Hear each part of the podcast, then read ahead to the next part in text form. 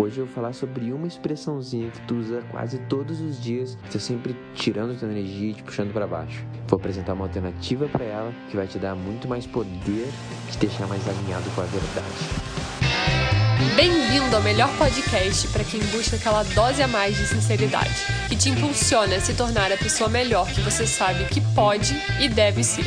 Está começando agora mais um episódio de O que seus amigos não te dizem. Com vocês, Adriano Hadi. Eu sou Adriano Hadi e hoje eu vou falar sobre um pequeno erro que a gente comete todos os dias na nossa fala e muda totalmente a nossa relação com a gente mesmo e com a realidade, com as outras pessoas, faz viver num espaço de, de vítima e de sem poder e de mentira. E basicamente é o que isso? É a frase que a gente usa toda hora chamada eu tenho que. E quando a gente tem que alguma coisa, a gente automaticamente não é dono da própria vida. Vamos entrar um pouco mais a fundo para explicar qual é o sentido dessa ideia. Uma coisa que é muito comum para mim, pelo menos que desde muito cedo na minha família, a gente sempre valorizou muito a família nuclear, né? Então a gente ficava muito junto, né? Quase todas as refeições tentava ficar junto. A gente ficava indo no cinema, ou vendo filme, ou, ou indo no clube, a gente ficou sempre muito próximo, assim, e também sempre, foi sempre muito caseiro, a gente não viajava muito. Pra ter noção, eu fui pegar o meu primeiro avião com 21 anos de idade, quando a empresa que eu entrei se mudou para outro lugar, e me falaram pra ir junto, e foi o que eu peguei meu primeiro avião. Então, os meus valores sempre foram muito casa e família. E daí, naturalmente, ou magicamente, também quando eu encontrei a Pri e fui puxado a ela, ela também tinha esse valor muito forte. Então, é muito fácil pra gente só ficar no núcleo, só ficar na gente. A gente gosta muito disso, a gente tem muito prazer ficando junto. Então, algo que eu tenho muito valor é a família junto e o lar. Essas duas coisas somadas fazem ficar numa tendência de meio que se deixar não sair de casa, porque a gente tem uma casa muito agradável a gente gosta muito da companhia um do outro.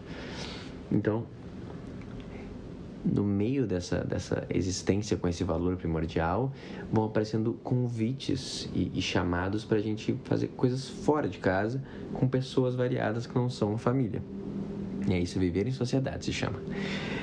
E, e uma coisa que eu fazia muito tempo atrás, e, e a gente dá um jeito de distorcer a realidade, né? É pegar e olhar um pequeno detalhe sobre um, uma coisa que eu tenho que fazer no trabalho de amanhã, ou alguma coisa que eu tinha que mexer na casa, ou agora com a filha, então é mais fácil ainda, né? Pô, tem que, a filha tem que ser cuidada, ou tem coisas que tem que ser feitas, né? Tem que serem feitas. Então, vem um convite sobre, pô, vamos se encontrar, vamos fazer tal coisa, vamos, né? Ou ter um happy hour, botava ali, a resposta que eu tenho, eu falo assim, putz, cara, que legal, realmente gostaria de fazer isso, mas eu tenho que cuidar da minha filha, ela está mais agitada hoje, eu tenho que um, resolver uma coisa para amanhã que é importante, eu tenho que, eu tenho que. Então o que acontece? Eu tenho que significa que não é uma escolha minha. Se dependesse de mim, eu estaria fazendo essa outra opção, né? Só que não depende de mim. Existem tipo outras forças do universo que me jogam para lá e para cá. Eu sou uma vítima das circunstâncias eu tenho que fazer essas coisas, eu tenho que atender essas coisas que não me chamam. Então, por isso, infelizmente, por mais que eu queria, minhas mãos estão atadas. Mas não é isso, né? Na realidade, nunca é isso. Só que acontece? Quando a gente. A gente acha normal, a gente acha que tem a ver com educação. Então olha que doideira o mundo que a gente tá, vive. A gente vive num mundo onde é normal a gente mentir para as outras pessoas, falando que é, na realidade você é minha prioridade número um. Mas tem um monte de outra coisa que não são a minha prioridade, mas são mais urgentes por alguma razão, tem que serem resolvidas agora, e por isso você, como é a minha prioridade número um, não vai ser atendida. Mas saiba que você sim é uma das coisas mais importantes para mim. Isso a gente chama de etiqueta. é uma coisa séria, como a gente chama de etiqueta, né? Quando literalmente a gente elencou na nossa cabeça quais são as opções e a gente escolheu o que a gente acha que é mais importante. Agora, quando a gente reconhece isso, a gente assume isso, daí muda totalmente o nosso espaço. A gente entra no espaço que a gente é o dono da nossa própria vida. E não só isso, a gente trata o outro com respeito da verdade. E como é que é isso, Adriano? Isso é uma coisa que mudou na minha vida faz mais ou menos uns quatro anos, assim. Às vezes eu volto, né? mas é muito simples ex existe uma coisa, e às vezes são coisas. Um, um, uma coisa mais fácil é tipo uma quarta de noite, às vezes até tipo um domingo, que é difícil tu ter alguma coisa, né? Tipo, elas falam, eu tenho que, sei lá, almoçar com os meus pais, tenho um jantar em família. É o tipo de coisa que outros dias já faltou isso, né? Já chegou atrasado, tu consegue gerenciar, mas nesse caso específico tu tem que. É um dia até mais livre e tu tem a coragem de falar assim, cara, hoje especialmente, né, com essa semana como um todo, eu quero ficar esse dia em casa em família. É importante para mim esse momento, a gente não tem ficado tanto junto e por isso eu prefiro fazer isso ao invés de ir no seu aniversário. Isso é tão agressivo assim, isso é tão errado, isso é tipo, tu acha que tu vai romper o coração da pessoa, nunca mais confiar em ti? Não, porque no final das contas a gente sabe que é uma questão de prioridades, né? A gente sabe que a gente escolhe isso. E vai ter momentos que as prioridades elas vão, vão gritar mais, vão falar, mas tu vai escolher o que atender. Porque sempre tu pode atender o que tu quiser. Vai ter consequências esse teu atendimento. Mas tu não é. Tu, tu pode escolher qual é a consequência que tu vai ter que arcar, né? E é importante isso porque quando a gente vive num espaço onde não existe a palavra tem o que ou preciso o que, a gente vive num espaço onde a gente é dono da nossa vida. E daí a gente pode falar a verdade, que é o que é, que é falar, eu escolho fazer isso, eu prefiro fazer isso. E as coisas que são difíceis, até no limite, tipo, quando eu tô aqui, quando eu tenho, acabo o café da manhã e saio, quando eu também no final do almoço, eu falo assim, cara, tenho que logo, eu tenho uma reunião. Eu não tenho que logo que tenho uma reunião. Marquei uma reunião, tem uma reunião uma e meia, acabei acabar logo o almoço, eu tenho que eu tenho essa reunião lá, tem 10 pessoas me esperando. Isso não é verdade. Se no meio desse almoço a mala tivesse caído, cadê a madeira? Eu não quero que isso aconteça. Se alguém tivesse machucado, eu ia parar tudo e ia atender a prioridade daquele momento. Eu ia mandar mensagem para as pessoas falar assim: ah, agora apareceu uma outra emergência, eu prefiro ir para o hospital e resolver esse problema.